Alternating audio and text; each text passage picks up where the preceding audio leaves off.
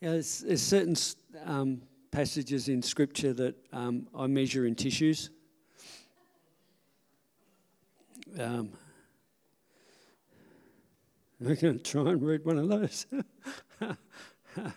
um, and it's usually all right because I'm up in my office by myself and you can just let yourself go.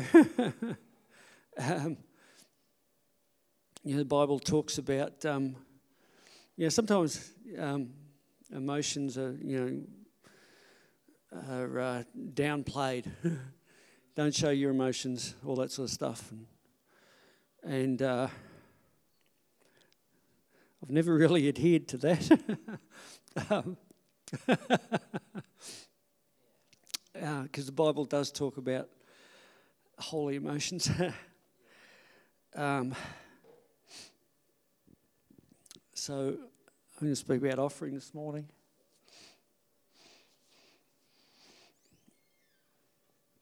And uh,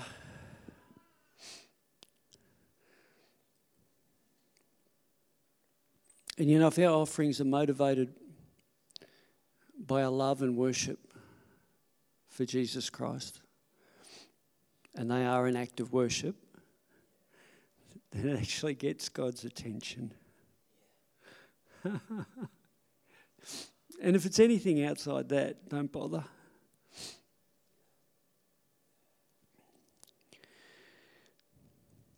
So I'm going to try and read this.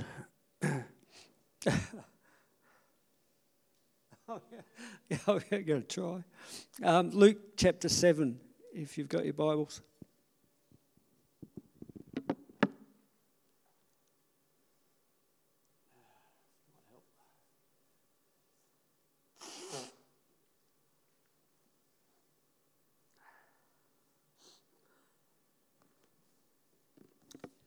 Uh, Luke chapter 7, verse 36. Then one of the Pharisees asked him to eat with him, Mrs. Jesus, asked him to eat with him. And he went to the Pharisee's house and sat down to eat. And behold, a woman in the city who was a sinner, when she knew that Jesus was at the table in the Pharisee's house, brought an alabaster flask of fragrant oil.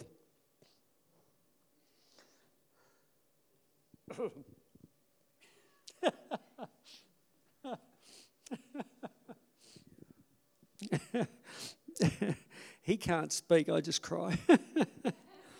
and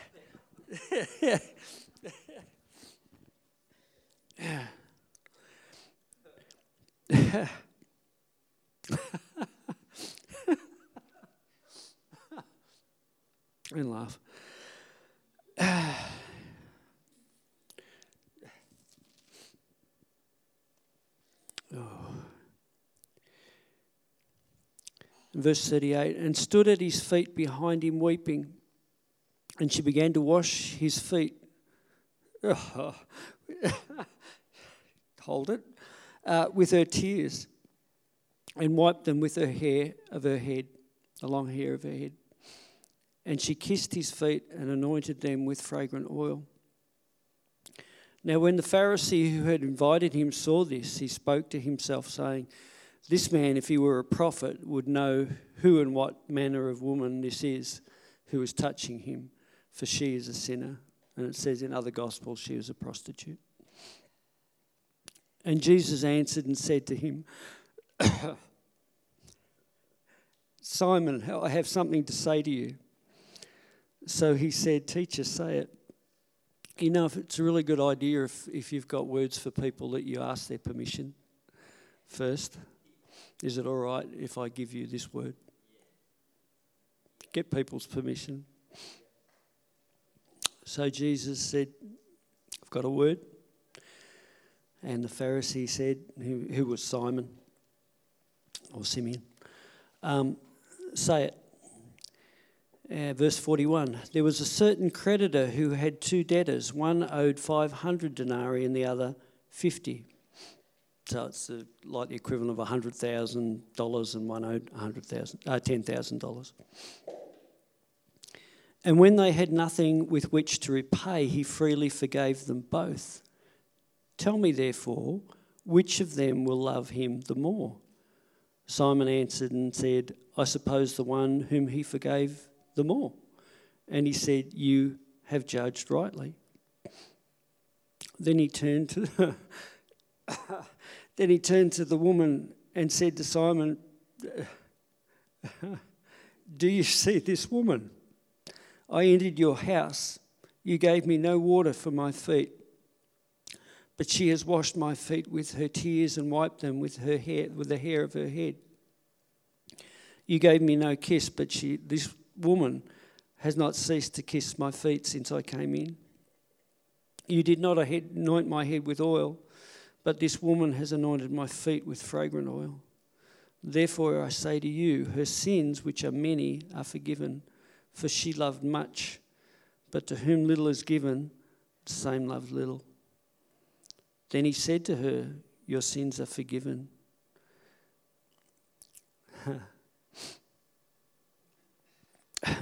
and those who sat at the table with him began to say to themselves, Who is this who even forgives sins? Then he said to the woman, Your faith has saved you. Go in peace. In the Passion Translation, verse 47, it says, She has been forgiven of all her many sins. This is why she has shown me such extravagant love. But those who assume they have very little to be forgiven will love me very little. And you know, in our in our in our life, in our walk, uh, in our humanity, sometimes we we judge sin. You know, this sin's up here, and then there's these ones down here, and and you know, I'm I'm I'm down here somewhere because I haven't done anything particularly wrong. so you know, do, do, do, you understand that's a lack of understanding of the purity and, and um, majesty of God? Because he's Hitler and he's Stalin and he's me. and Jesus is over there somewhere. Do we understand that?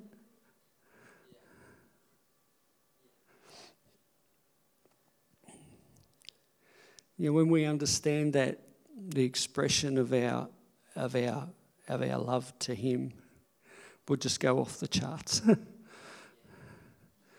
because He is so good. And you know, I think sometimes our, our gratitude can wane over time. If we've been a Christian a long time, our, our acknowledgement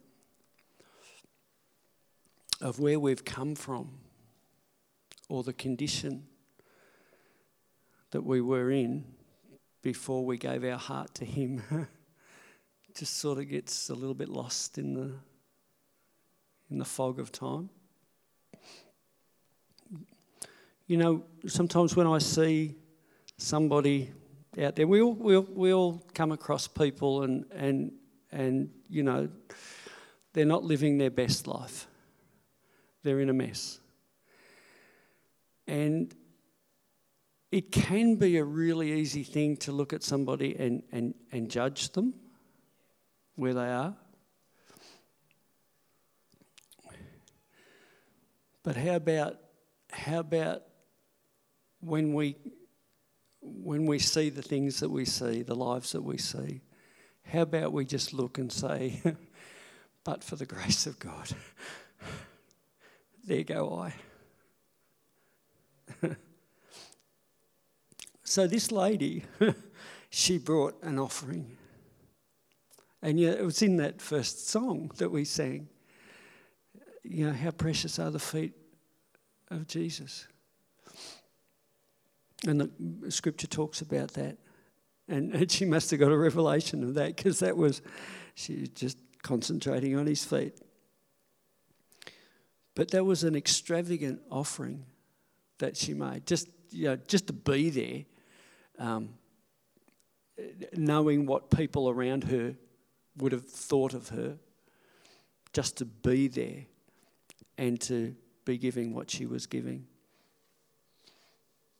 doing what she was doing. But in verse 50, Jesus said, Your faith has saved you. Go in peace. That was in the last song that we sang.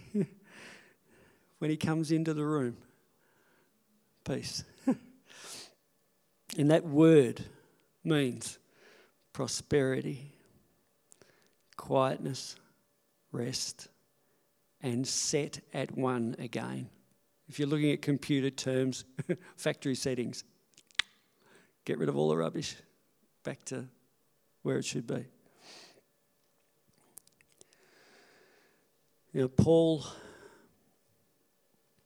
in uh, in Philippians, he uh, obviously wrote to the Philippian church, and in the Passion translation, um, this is verse six. Paul says, "Don't be pulled in different directions or worried about a thing." Are there things that we could be worried about and can be worried about in, in our society? Sure. There's lots of stuff happening and a lot of it's not good. And we can be focused in on that and we can be worried if, if we allow that. Paul says, don't be worried, don't be pulled in different directions or worried about a thing. Be saturated in prayer throughout each day, offering your faith filled requests before God with overflowing gratitude. It's got to be part of our life. it's just got to be coming out of us. Tell him every detail of your life. Then God's wonderful peace, same, same word that Jesus spoke to this woman go in peace. God's wonderful peace that transcends human understanding will guard your heart and mind through Jesus Christ That's a promise. That's a promise.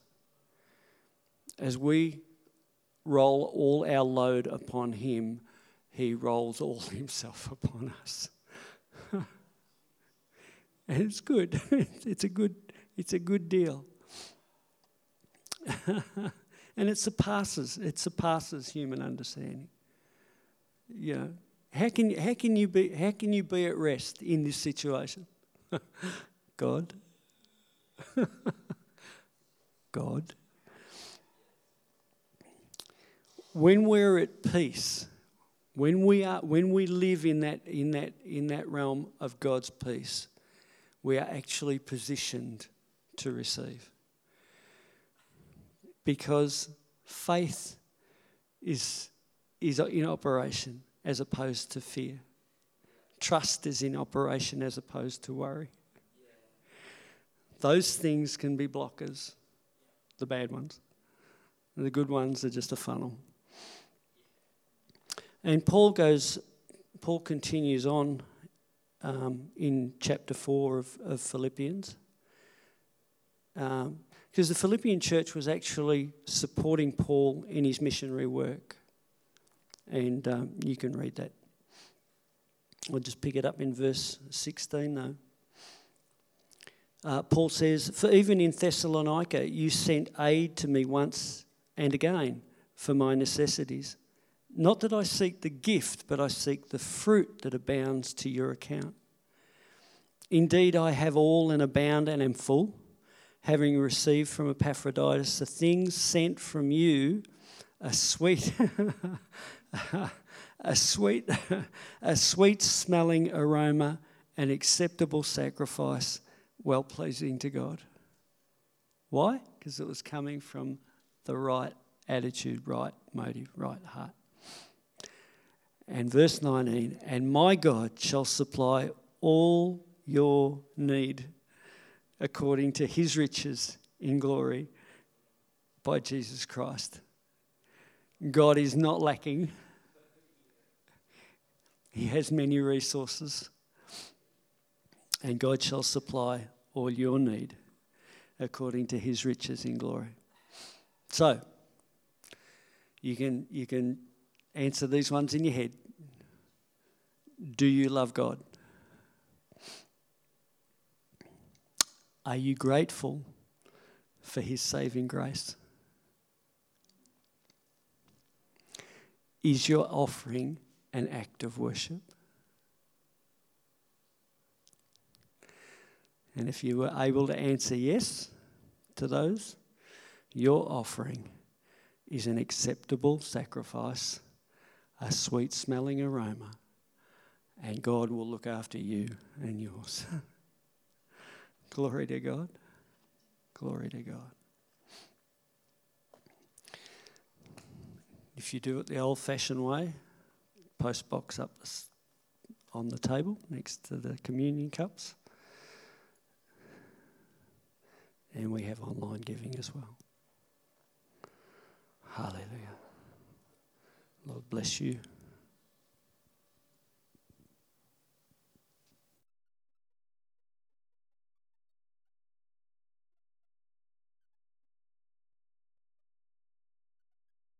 I need my communion.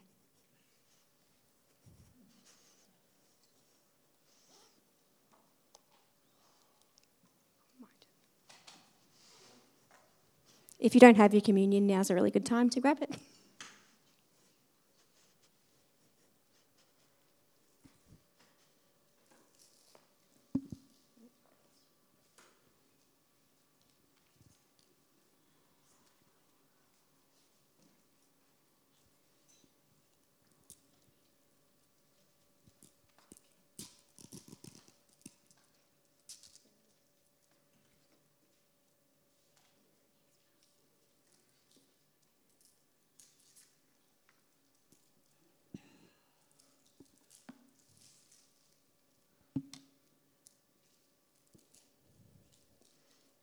Sorry, I wasn't quite prepared to go right now.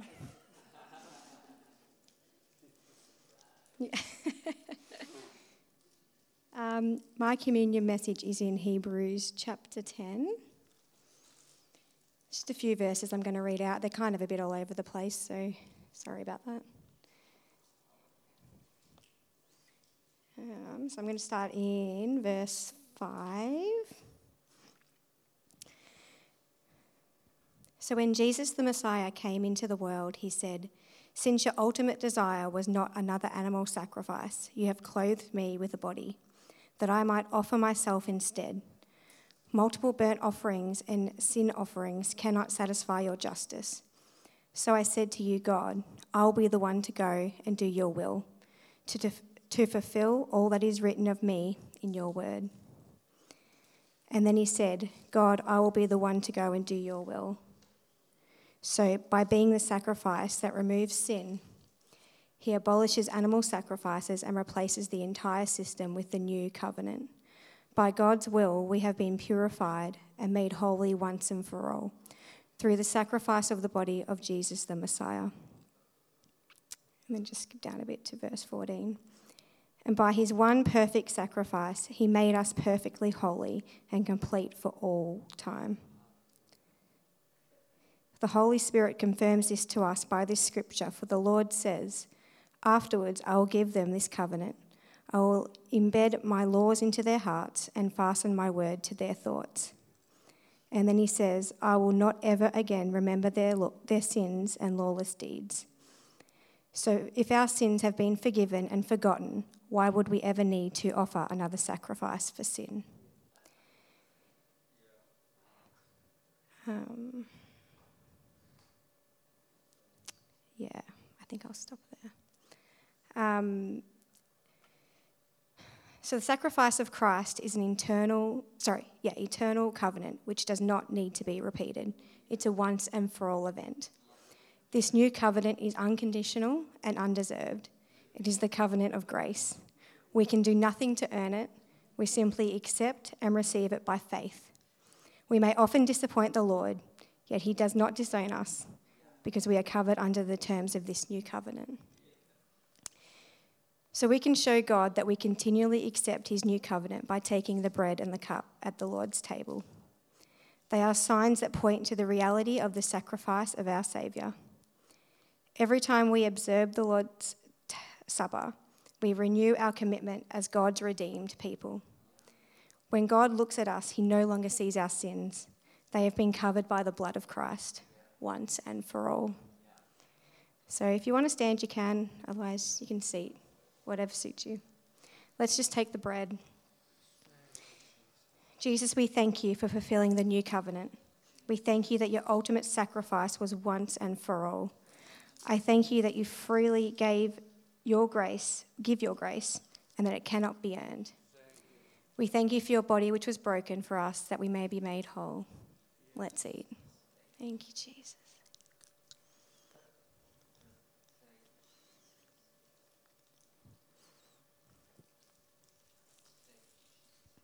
Jesus, we thank you for your blood, which was freely poured to cover all our sins, so that you no longer remember them. We thank you that it washes us clean and made a way for us to be connected to you. Let's drink.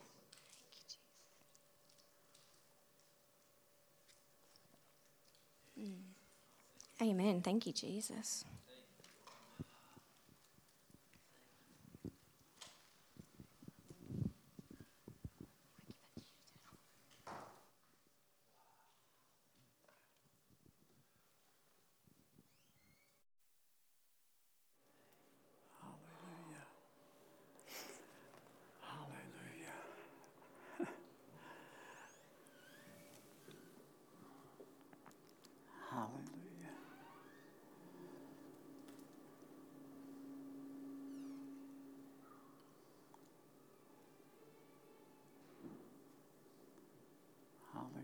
Lord, we're just so grateful. So thankful that we can come together.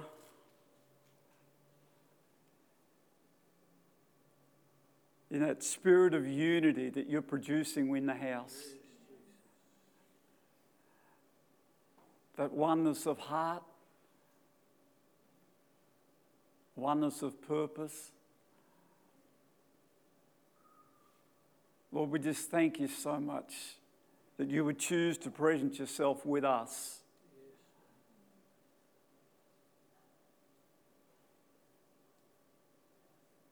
We just thank you, Lord. Lord, we just thank you so much for every person in the house.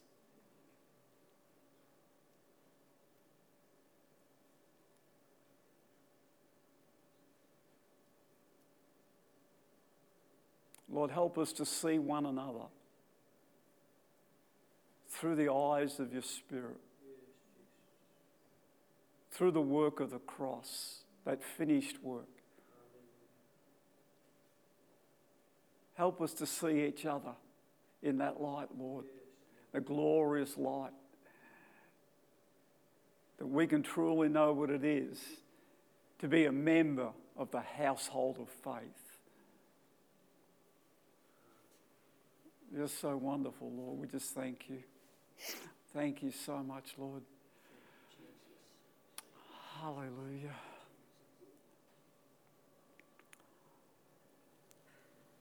I think what I enjoy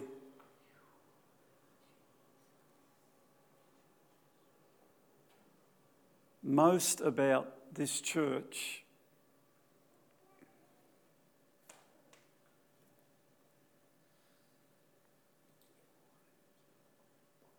is the anticipation that I'm going to experience God in the house. The expectation that I'm going to experience God in the house.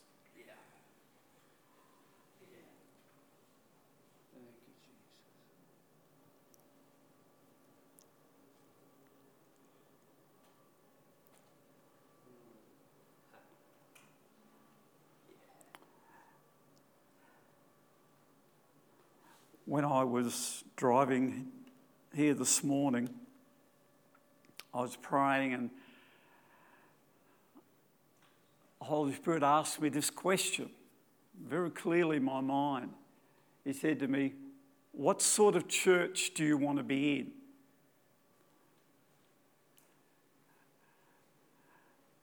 I thought, wow, what sort of church do I want to be in? And, and very quickly there was a flash of all sorts of different churches. Big churches. Churches with orchestras, churches with choirs. Church, I, you know, what sort of church do you want to be in? And I said, Lord, I want to be in a church that loves Jesus. That's what I want. That is my priority. I want to be in a church that loves Jesus.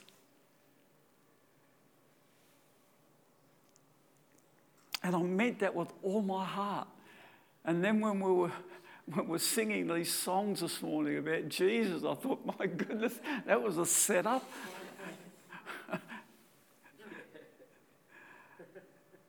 And I was feeling like Tim in worship. Well, my goodness. And Caleb's not helping me one bit this morning. He's going to mess me up big time.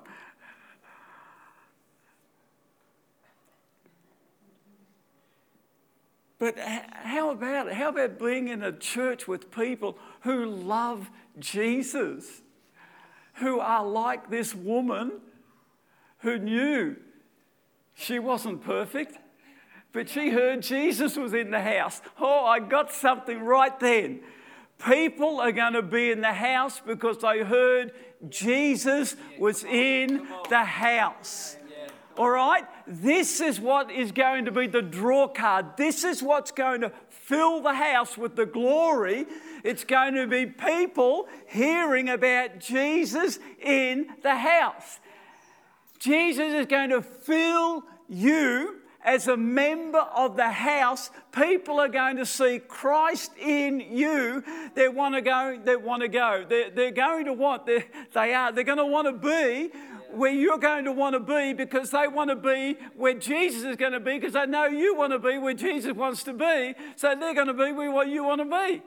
We're going to, we're, we're, we're, we're words, words are, words are coming all over the place. But, but you know, to understand that, I, I, I can be a, a, a, a person who is totally in love with Jesus.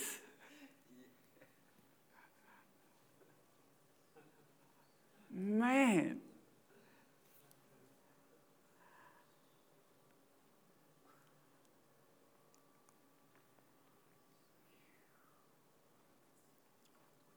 I, have got several things that I, I could preach on.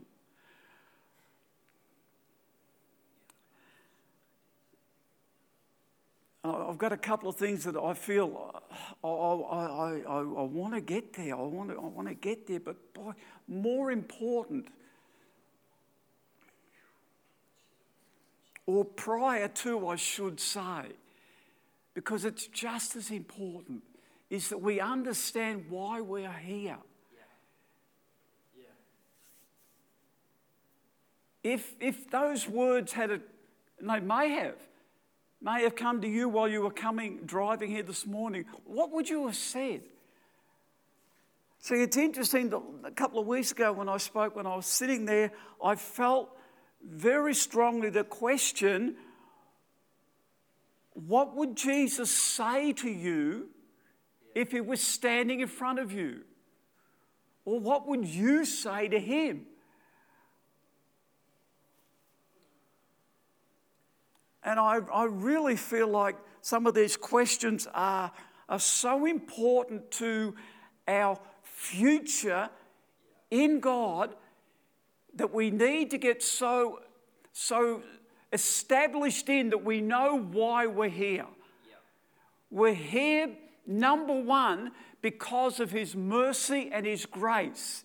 And if we have a revelation of that, then that will cause a hunger within our hearts for more of Him. When we were in worship, I was singing the songs, I was singing the Spirit, but, but then I started, I started uh, with everything in me saying, Lord, I want more of you. Uh, Jesus, I want more of you. I want more of you. Now, I, I, don't, I, don't, I don't know how I'll ever preach if, if, if, uh, if that becomes too much more of a reality because I have trouble as it is when I begin to feel that, that, that, that, that presence of God where it, it's like it's, it's just so consuming that all I really want to do is sit down in that presence. I just want to absolutely soak in the presence of God. If you understand that this is what God has for us, to understand what it is to be overwhelmed, to be overwhelmed, to be over the point where we're in control, but to be overwhelmed by the Spirit of God, where we are just totally pickled in the presence of the Spirit of God, where we're, so unaffected by other things that may be going on, that His presence is supreme. That we're not thinking about what we're doing this afternoon. That's not the priority. We're here because we want everything Jesus has for us. And He's got some packages ready that He wants to, to give out. He wants to share what He's got. He wants you to know how much He loves you. And it's, it's not on, on, on uh, conditions of our merit or what we've done. It's just this overwhelming love that He has that He wants to pour on us that we get so overwhelmed in His presence that we understand the love of God, that we really understand. I mean, look, I, I, I, I don't know whether I'll even get to what I was, I was going to say, but that happens a lot lately. But I, I, I, I, want more than anything just to flow in the, the ways of the Spirit. See, that's, that's the heart of this church, whether you understand it or not. My father, when he got saved in the Salvation Army Church, he then moved into a Baptist church. He worked in children's ministry. He built a great children's ministry of, of Sunday school stuff. And, and, and and he heard something that was different to what he'd ever heard before. He, he heard a man preaching who had a hunger to flow in the Spirit, to know what it was to, to move in the Spirit to be in a church meeting where the run sheet is not controlling the service. Now, you can have a run sheet and God may be able to work with it, I don't know. But the run sheets that I've seen seem to be running the church, and I don't want to be in a church that's run by a run sheet. I want to know what it is, and this is what my father's cry was to move with the Spirit of God, to have a life that is just flowing in the Spirit of God. And if we understand what it means to be so sensitive to the voice of Jesus that we hear what the Spirit is saying. And when we learn to have an ear to hear what the Spirit's saying, what did Jesus say to the seven churches in the book of Revelation? To him who has an ear, let him hear what the Spirit is saying. That is the message to the end time church. He who has an ear, do you have an ear to hear? Now, God's given you two of them, but they're not the ones that are going to be doing the job. You hear me with it, but there's ears, there's, there's a there's a, there's a hearing in your heart. This is what God wants you to be preparing when you're coming to church. To be able to understand what is to flow in the Spirit is a heart preparation. We all need to know how to flow in the Spirit. When we begin to flow in the Spirit, we're going to experience the love of Jesus in this house, and it's going to be such a draw card. It's going to be the thing that people want because the presence of God is overwhelming. And when we understand understand how good God is and, and what, he's, what He's got planned. That we look, I, I, we have some things in store that are going to be overwhelming. They're going to be mind-boggling. They're going to be super abundant supply that's coming, and we're getting so very close to it. God is preparing His heart. Eh, his heart. God, well, He has prepared His heart, and He's preparing our hearts to line up with His heart, so He can share His heart with us. Because we had that alignment, we had that calibration, we have the heart that's in tune with God, that's hungry for what God wants to pour out. God is more hungry for you than what you understand. And He wants to pour His Spirit in in such a way that you have never, ever experienced before. Now, I've had some experiences in God, you've had some experiences, but they're going to pale in insignificance to the end time revelation that's coming for the church.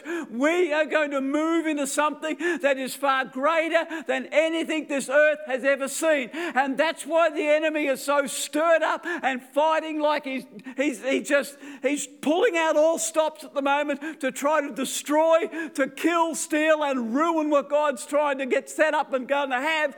But the enemy has already been defeated at the cross, and we have to understand if we keep our eyes on Jesus, He's going to bring us into that place where we're walking by the Spirit, we're talking by the Spirit, we're living by the Spirit, we're in the flow of the Spirit, we're a people in tune with the Spirit of God, and in that realm, in that river of God, there is a flow that is supplying everything we need. Oh, goodness me, I was going to show you something, and then we might get on to something else. But what, what Tim was just um, reading, it was Luke, wasn't it? It was Luke, was it six? Seven. I'll find it in a moment. Yes, it was Luke 7. This is what hit me like a ton of bricks. Verse 50. Then he said to the woman, Your faith has saved you.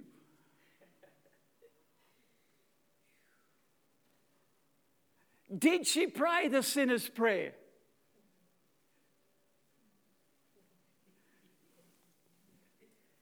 Oh no, I'm going to heaven. I've prayed the sinner's prayer. Great, good place to be in. Very good. If you've got Romans 9, uh, Romans 10, 9 to 10 working, that's great. That's a starting point. This woman here, she came and poured out her heart. And what did God do? What did Jesus say? that is more than anyone else in this place has done. That's what I wanted. That's what I wanted to hear. See, the thing that I love about this church is there's such a hunger and a desire to flow with the Spirit of God. Whatever the Spirit wants to do, I have no clue what I'm going to be saying when I get up here sometimes. I just want the Spirit of God to begin to flow through so that He can touch the hearts of people in the house. It's so important that we receive what Jesus has for us so that we can be out there what He's called us to be, so that you will be one who impacts the people that you are with with the presence of Jesus. And that is what is the most important thing that you'll ever do. And when you understand, it's not about how you, you, you study the Bible to get them saved, it's how you prepare your heart that they see Jesus.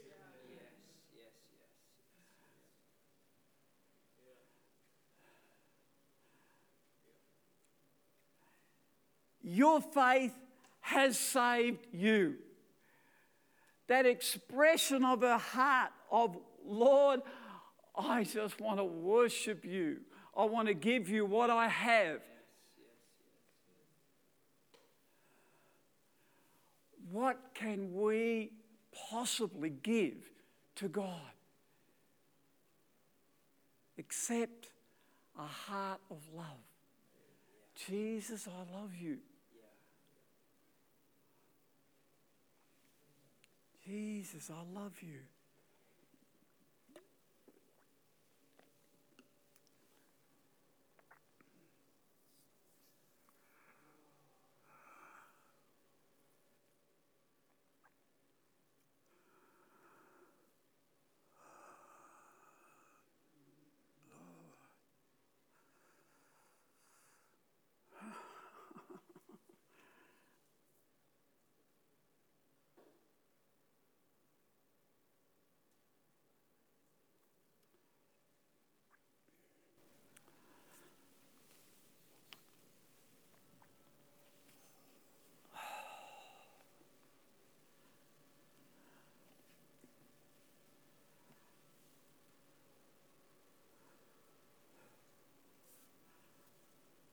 Uh, I, I, I really enjoy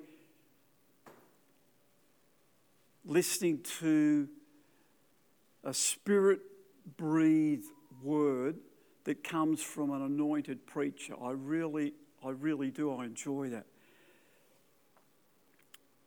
But often,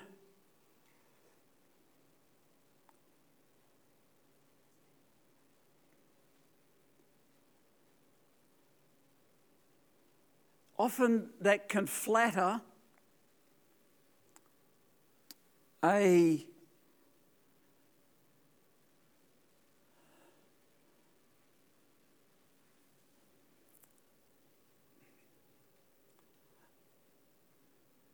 a satisfied, I'm right with God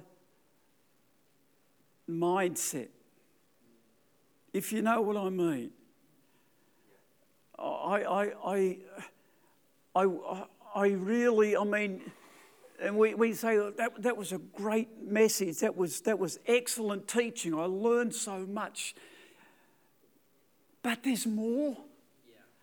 There's just more. There, there's, there's that, that that presence, that touch of God, where the Word actually moves you into a, an experiencing God, moves you into a realm that creates a hunger where you are not satisfied with where you're at, but you know there's more. You want what God has for you, and, and that's why you, you um, you, you, you are here in church. You're hungry for God. You expect, and, and, and, and it would, would be very disappointing to me if you left the church and you didn't feel that, that God had touched your heart or ministered to you. But I can only do so much. Tim can only do so much. We, we, can, only, we can only help to, to facilitate an environment, an atmosphere that, that is conducive to, to receiving from God. But unless you have prepared your heart, you can come and go and come and go and come and go and stay the same. But we've, we've, got to be growing. We've got to be knowing that there's more in God. And, and I'm not just a, a, a person who comes to church to, to, to be sure I'm going to get to heaven that, that's really important. But my goodness, God wants us to experience the tangible of heaven here upon the earth. The realities of Jesus uh, expressing the Father's heart, which is that of, of overwhelming love. A love that we cannot understand. I cannot understand why God is so loving and compassionate to some people. I cannot understand it. But then I want to know. I want to understand. I want, I want, I, want to know. Lord, show me. There's so, I, I find that I am, I am more hungry today than I was last week. And I thought I was hungry last week, and the week before I thought I was hungry. But my goodness, this is a, this is this is this is this is um, oh, this is overwhelming. This this really is. It's just like I I I want so much. I'm greedy for the things of God. I really am. I'm like a kid in the lolly shop. I, I am beginning to see there are so many different things that I could be enjoying in God. And, and, and I'm, I'm praying, I'm saying, Holy Spirit, I want so much to be able to see what you want to show me. Um, and, I, and I start and I start praying, Lord, I want, to, I want you to show me this, and I want you to show me. But then I'll, I'll bring it back a bit. I'll, I'll pull in the reins. Lord, just what you want to show me, because sometimes we think we can handle more than we can. And I, I just, Lord, I, I want it to be what you've prepared for me to show me, to help me. And we need each other so much. That's why God's not going to give it all to one person. Caleb's got some things I want. Tim's got some things I want. See, I, I know, I recognize what it is and I want it.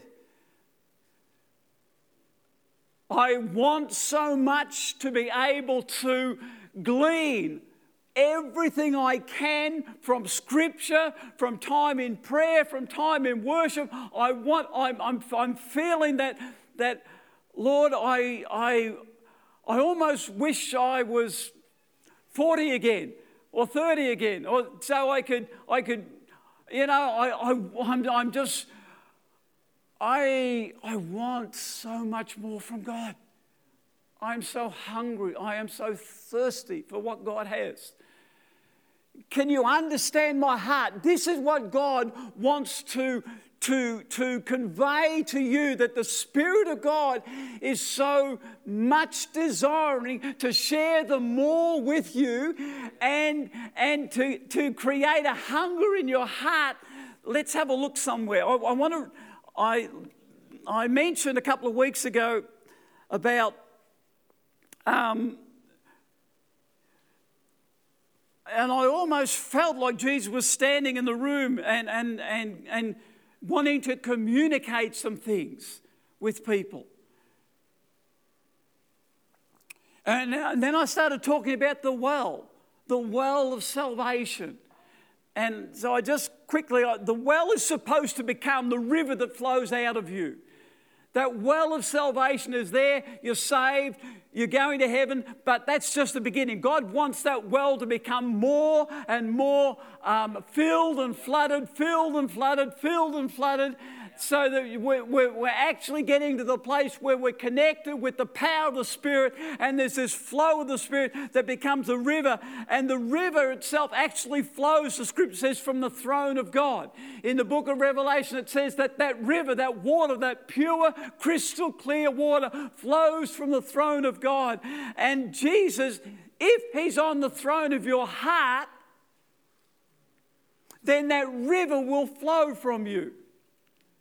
So if you will ask yourself the question is the river flowing? Do I know that there's an outlet? Have I, have I made room? Is there some area in my life, in my time, where the Holy Spirit can actually flow through me? That He can actually cause me to be able to share something that's going to be Christ centered, now, it doesn't have to be scripture, it can be just the, the action of love motivated by your love for Jesus. See, that's what this woman did. She was motivated by the love of Jesus and she came and she gave all. She was kissing his feet, she was pouring the oil on. She just loved him so much. All she wanted to do was give what she had to express her heart. And that's what should be happening when we're allowing the river to flow. It should be an expression of our heart of the love of God. It's just natural, naturally filled with the Spirit of God. That's why it's called supernatural. It's the super on your natural, but you have to put your natural out there so He can pour the super on.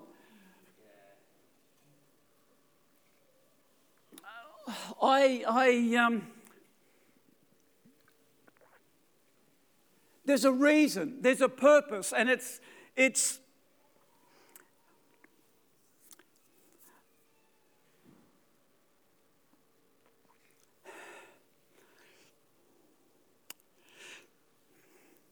I want to I want to put this right. Sometimes we feel that if I put myself in that position, it's going to be very uncomfortable for me, and I'm not sure that I'm going to like being in that place. And that's the, the thing that holds us back a little bit. But the thing we don't understand is what God has prepared on the other side of it. There is such a, a release of the fulfillment of the word that we've received that it only becomes real in us when it's coming out of us. That's when we know it's real. When we actually start declaring or witnessing what the Spirit of God is actually doing in us, and when that begins to, to happen, we start to see the miraculous. We start to find out there are people out there who are so hungry for God, who have no idea that we have something that they're looking for. And unless we open up and allow ourselves to be used by the Spirit of God to just do something kind, do something nice to somebody, and allow the Spirit of God God to use that to touch their heart. At the end of the, the, the preaching, um, when I was talking about the well and the river, I had, I had no idea that a prophecy was coming out. And, and sometimes when prophecy comes, I get a little bit of an inkling, a bit of a clue, but I had no clue that this was coming. And I, I listened to the prophecy, and I, I transcribed it, and I, I want to mention it again this morning. If you haven't listened, you can listen to it on the the, uh, the website. You can go and check all the sermons that are on there, the preaching, you can listen to it. This was the prophecy right at the end. If you are hungry for the things of God and you cry out for the things of God, God is going to honor your cry. God is going to touch your heart. And the touch that God puts on you is going to overflow through the river. And remember that river is in you, and God wants it to overflow. And there's going to be a flow from this house that's going to touch this city.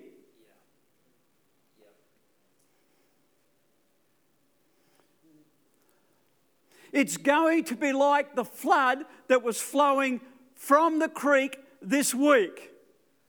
We are going to see the Holy Spirit begin to flow through this city and it's going to overflow the banks. Because the river flows through this city, and each side are the trees of healing and they're going to touch this city. There's going to be healing flowing through this city. There's going to be a release of my spirit, and it's going to come through the house that honors me, says the Lord.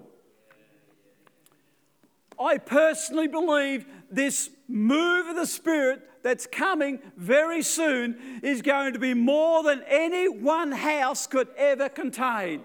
This is going to be a move of the Spirit through this city where there are going to be all the churches that honor the name of Jesus and truly want to flow with the river of God are going to be used by the Holy Spirit and they're going to touch this city in a way that God has promised for a long, long time. And it's coming, and God is preparing hearts in this church and in other church who are ready to hear what the Spirit is saying so that we can begin to flow with the presence of God. And we'll see a flow that's moving this way, and it will also cause the flow this way, this way, every way, and which way that you can imagine. God is going to work a work of the Spirit. There's going to be a flow of the love of God that's going to touch the churches in this city, and every member who's committed to the flow of God is going to understand what Jesus is asking them to do, and they're going to be those trees of righteousness planted by the rivers of living waters, and the fruit of the trees is going to be going on and on and on. That fruit is continual because of the love of God.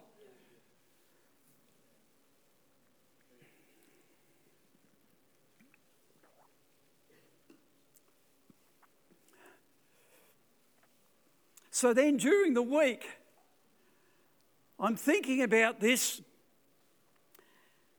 and I felt the Holy Spirit said to me, I want you to open up a little more on this. I want you to share a little more about this flow. So I'd like you to turn to the book of Ezekiel, just before Daniel. Ezekiel 47. I have not read this chapter for quite some time. I did not know at the top of this chapter, my Bible says, the healing waters. I had no idea the prophecy that was coming out was going to be referring to healing waters. I hadn't been thinking about it, I hadn't been reading about it. So when God started showing me, I was a little bit shocked because everything was consistent with what God was saying, and it's preparatory. He wants you to understand what He's preparing you for. And it says in verse 1, it's speaking about part of the vision that Ezekiel was having and what the Spirit of God was showing him. How far can the Spirit of God take you? How far are you prepared to yield to the Holy Spirit to allow Him to show you things that you've never seen? Now, if you've been around for a while, you know for quite some time, my prayer has been, Lord, I want to see the things I've never seen. I want to hear the things I've never heard. And I want to go places I've never been. And I keep praying it and praying, say, Holy Spirit, I want you to show me the things that I cannot see, that you've prepared for me, whatever it takes, whatever I have to do, help me to prepare my heart so that I can receive from what you're doing, what you're going to be showing, Lord. I want to be in the place, I don't want anything in me to block the flow.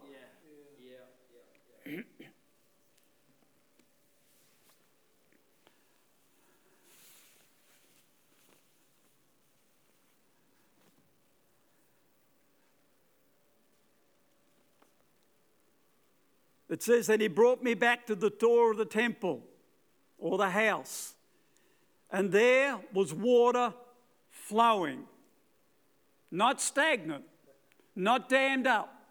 The well is supposed to become a river. You know what a pool of water is that's not flowing, don't you? It's called a dam. There's no flow. It's great to have that water, like that well of salvation, that's very important. But that's a little dam, isn't it? Unless it's got that, that springing up within. But unfortunately, there are a lot of damn Christians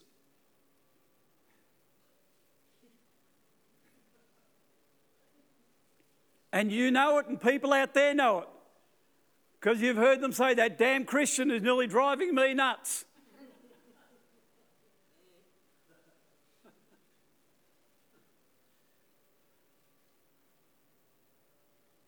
True? There are a lot of damn Christians out there. They have no flow, they have no life flowing. They're just full. But without the flow, they are still confined. They are still self satisfied. They don't experience the flow. But here we have the river that's flowing from under the threshold of the temple toward the east. For the front of the temple faced the east, and that's talking about the presence of God coming from the east.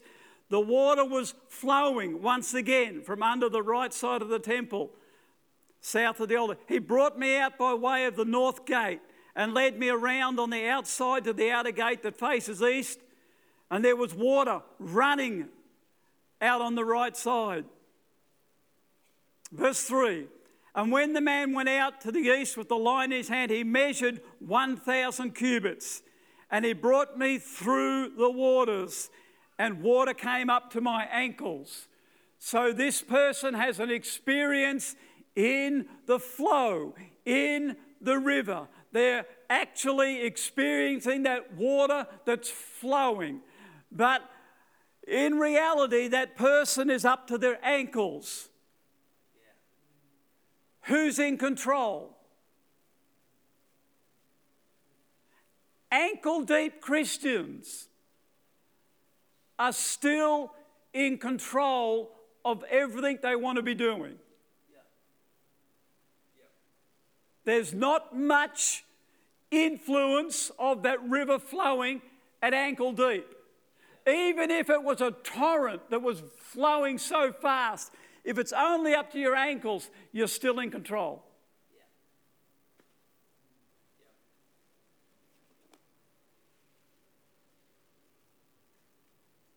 Again, verse 4 He measured 1,000 and brought me through the waters.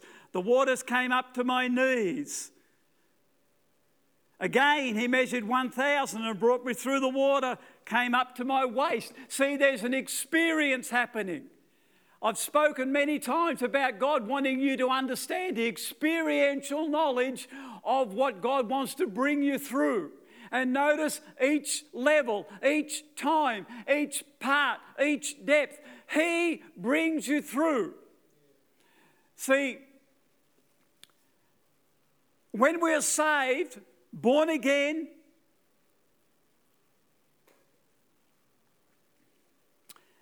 That is our first step of faith, and faith comes first. But for faith, I was thinking about it. What causes your faith to grow? We've got faith when we're saved, when we're born again, we all have faith. We had that measure of faith that's given to us from the Word of God. Faith comes by hearing, and hearing by the Word of God. So, hearing the Word can grow your faith praying in the Spirit, praying in English, praying, spending time with God. That can grow your faith. Worship can grow, but it all gets back to trust. These steps of faith require trust. Now, you might think, well, that's obvious. Well, yes, it is, but there's a lot of Christians who are only ankle deep in their trust. I love God. I've given my heart to Jesus. I've got faith in God. And my trust in God is obvious, isn't it? I'm standing in the water. But at that level, at that experience, even up to my knees, well, I've gone even further. I'm growing up in God. I'm a real spiritual dynamo now. I'm up to my knees. I, I read my Bible every day. I do so much for God that it's obvious I'm in the water. But up to there, still go wherever I want to go. Still walk wherever I want to walk. Even up to my waist, I can keep walking through the water. But each level is another step of faith that requires trust. Trust is different to faith. Faith comes first, but trust is the point where now I'm going to rely on Him. Trust comes with your faith, but it's an experience that grows when we begin to step out in God. And my trust is then honored, and He brings me through because I trust Him. It's because I trust Him, because I've had that experience of ankle deep. Okay, I think God will bring me through. I'll go a little bit more in God. I'll trust Him a little more. Then it says, verse 5 Again he measured 1,000, and it was a river that I could not cross, for the water was too deep water in which one must swim. A river that could not be crossed. This is where the Holy Spirit wants to take each one of us in the river of God, in our experience of God, in our trust level where I trust Him with everything I have, and I'm going to learn to rely on Him for everything and flow with the Spirit.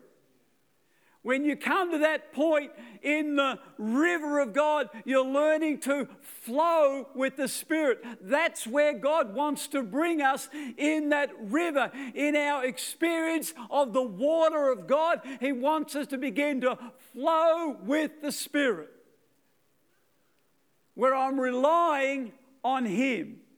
My trust is now completely in His hands. I trust you, Lord. I depend upon you. I'm going to allow the Spirit of God to move me wherever the waters flow. He said, Son of man, have you seen this? Can you see what God is wanting to bring you into. An ever increasing level of experiential knowledge in your trusting Him with everything you have. Where the Holy Spirit is the one who can take you with the flow of the Spirit wherever He says He wants you to go.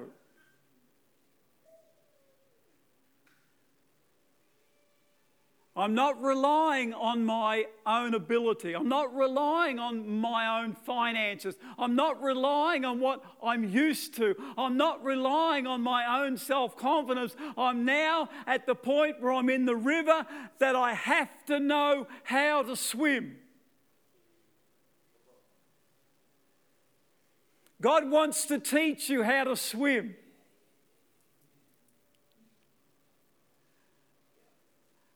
A lot of Christians are afraid to trust Him to that point.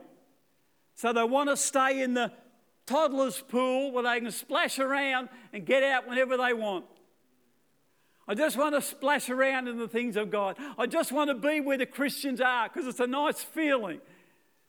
But I want to be able to get out whenever I want to. If it's getting a little bit, you know, things get a little bit too serious. I've still got other things I want to be doing. God wants to take you. Come on, let's go up to the next level, the next level, the next level. And then we get up to the waist and we start making some serious decisions. But once we make that decision and commit wholehearted trust, and we say, Lord, that river is going to take me places maybe I don't think I can handle, maybe I don't think I want to go there, but I trust you. And then your faith will take you to places where Jesus has prepared for you.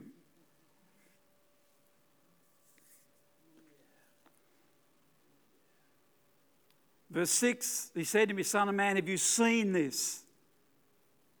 Have you seen this? Trust in the Lord with all of your heart. Have you heard this? Trust in the Lord to the over the head flow.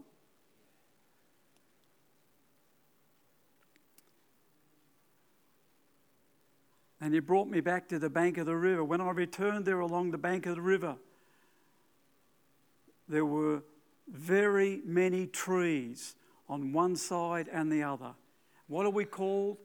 Trees of righteousness planted by the rivers of waters.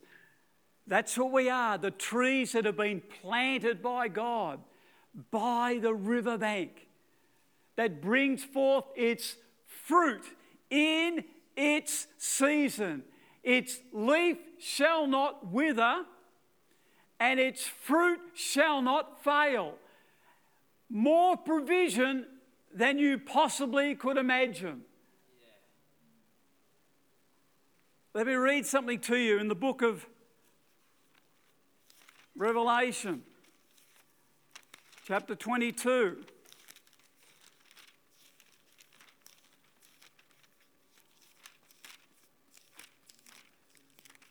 Verse 1 And he showed me a pure river of water of life.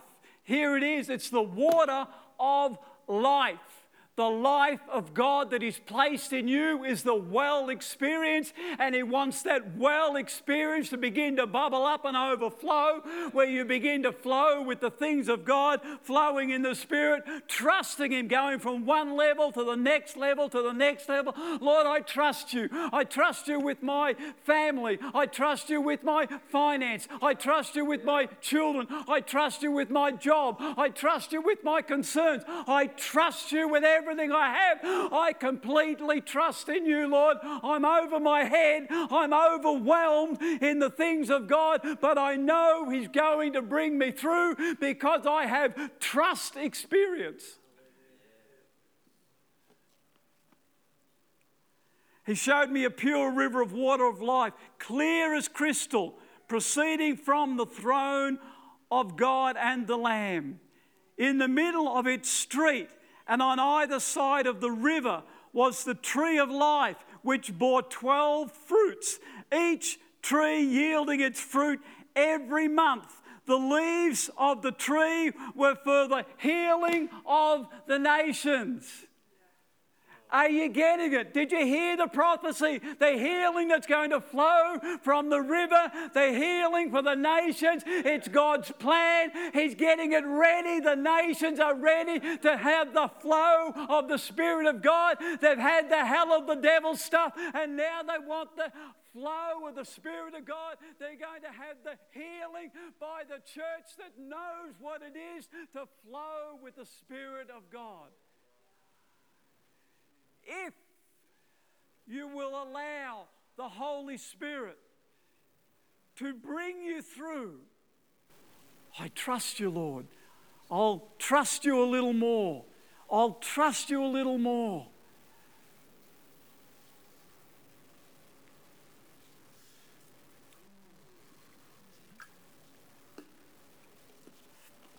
It's the same message. Psalm 1. Verse 3 this man who's blessed of the Lord, who doesn't meditate in anything else but the Word of God. Verse 3 it says, He shall be like a tree planted by the rivers of water that brings forth its fruit in its season, whose leaf also shall not wither, and whatever he does shall prosper. That's where I want to be. Planted in the house of God, where the river of God is flowing, where the trees of righteousness are going to be fed. They're going to have fruit for every season, for every person. They've got more fruit than they can possibly use. So they're going to have that healing word. They're going to know what it is to flow with the Spirit and allow allow the angels to start backing up the Word of God because they do His Word. And we're walking in obedience to the Word of God, then we're going to see the angelic moving on our behalf. And the healing power of God is going to be your experience.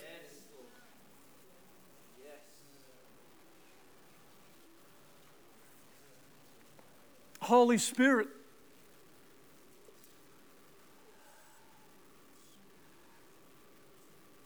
Thank you. Thank you for the plan that you're revealing, the purpose that you're revealing.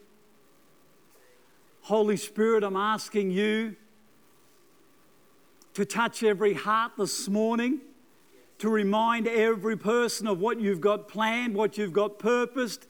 Lord, I don't know how you're going to do it, but I'm asking you to develop that trust in this house where there's such an honor of your word that we'll believe what you say and we'll step out in faith and experience the supernatural power of God.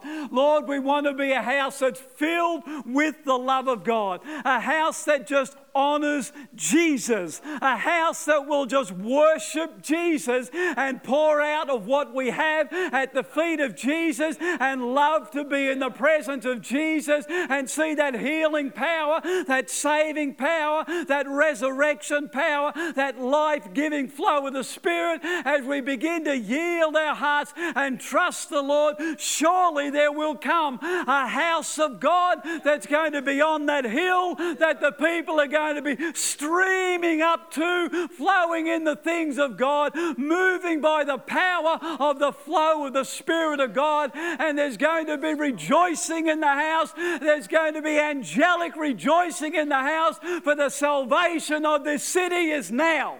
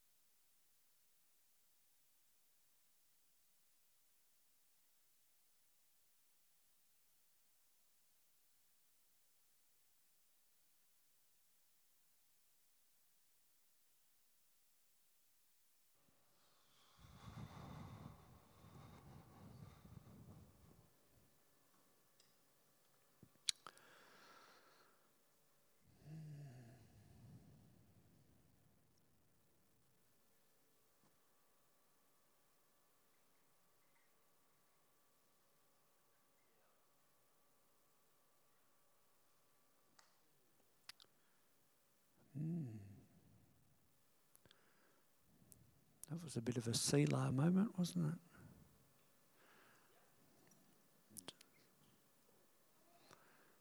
Mm.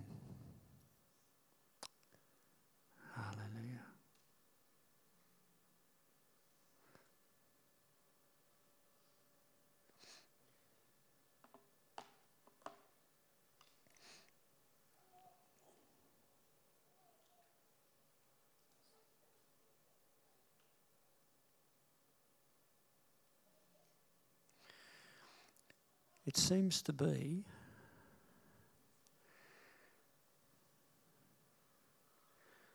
that the more we avail ourselves, so the, the, the more room that we give God to, to work, the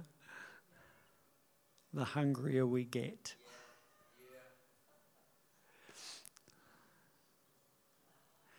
The more space we give God, the more He flows in. And the more we realise that there's more. so we can do something. You know, we're thinking, I'm, I'm not sure if I'm, I'm all that hungry. Well, we can do something about that because God responds to what we give Him because He just multiplies it. Glory to God. Okay.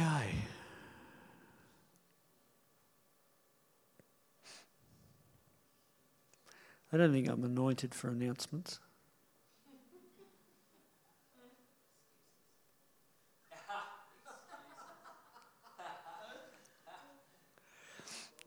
well, I didn't volunteer. Um, playgroup is on tomorrow, 9.30 down here. It's a lot of fun. Little people and bigger people. And it's a really good good feel. I drop in every now and again and and uh, it's um, it's lovely. So, um, yep, nine thirty, and uh, we have our prayer meeting on a Wednesday. Gosh, public holiday, and and, and everybody forgets prayer meeting. really? Well, not everybody. There was a few people here on Wednesday, but um, yeah, Wednesday prayer meeting. So, uh, yeah, if you can, it's a real good time to seek God together. Hallelujah. Now, um, oh, Thursday morning at nine o'clock in the William Room, um, there's a school community prayer meeting from nine till ten, where people are just gathering to pray for the school, specifically for the school, and uh, and that's a uh, that's a tremendous thing. And then Thursday night, uh, men's group is at Steve's place. It's oh, he was there um, at uh, at uh, Grant Street in uh, in Long Gully. And if any of the fellows, if you're not on Signal, okay, so we're using Signal to to we will be to do our messages and stuff. Um, if you're not on Signal, see Caleb. Don't see me. I don't know what I'm doing. Um, and uh, and then we can just throw out one message and it goes to everybody, and we know that everybody's got the message if they look at Signal. Um, now, on on Monday, last uh, this Monday, just gone, uh, there was a, a, fundraising event down in Melbourne. Just happened to be a golf day, and uh, Caleb and I were representing. Um, and really, really, really, really, really successful.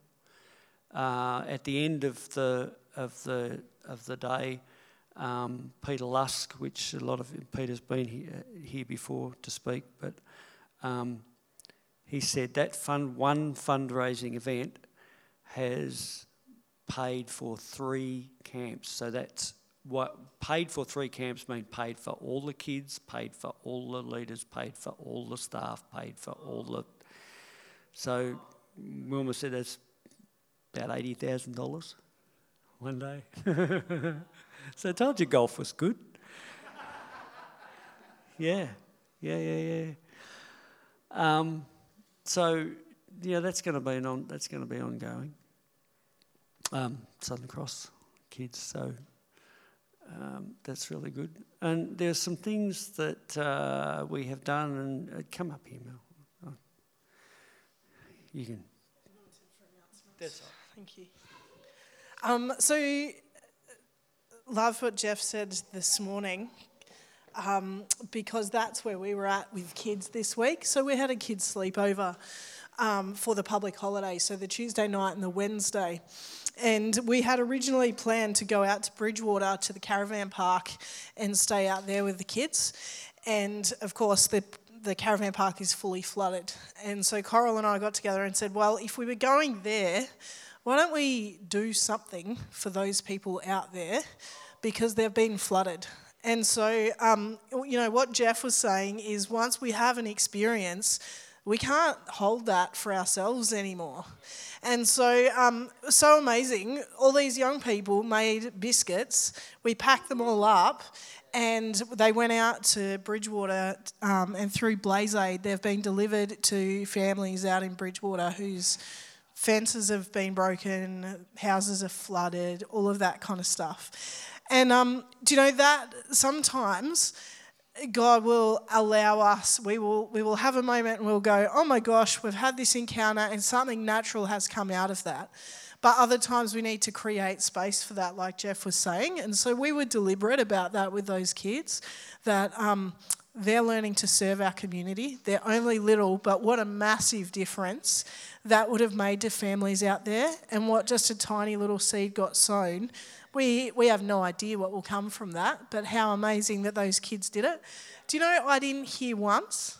We had 15 young people. Yeah? Pretty young. I did not hear once from one of those young people, geez, I want to eat that biscuit. or, can't we eat them? Isn't that for me? 15 young people got it straight away. They were like, these people need this, and we can do something Let's do it. So that was amazing. I wanted to share that with you. And they're back, so give them a clap. I just wanted to touch base with you as well. This week we had our first kids' breakfast for the school. So that was um, Friday just gone. Thank you so much to those of you who volunteered your time. Um, many hands made very light work. It was amazing. We managed to feed 25 or thereabouts, probably. Um, people for breakfast, and we were out of there by 10 past nine or something, which is amazing. Um, so thank you so much for your assistance to do that. For those, there's been a lot of work behind the scenes in the last six months of people volunteering to get working with children.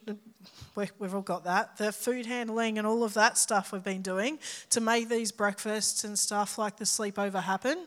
Um, so it's all coming together and we're now using all of that to serve our community, which is really amazing.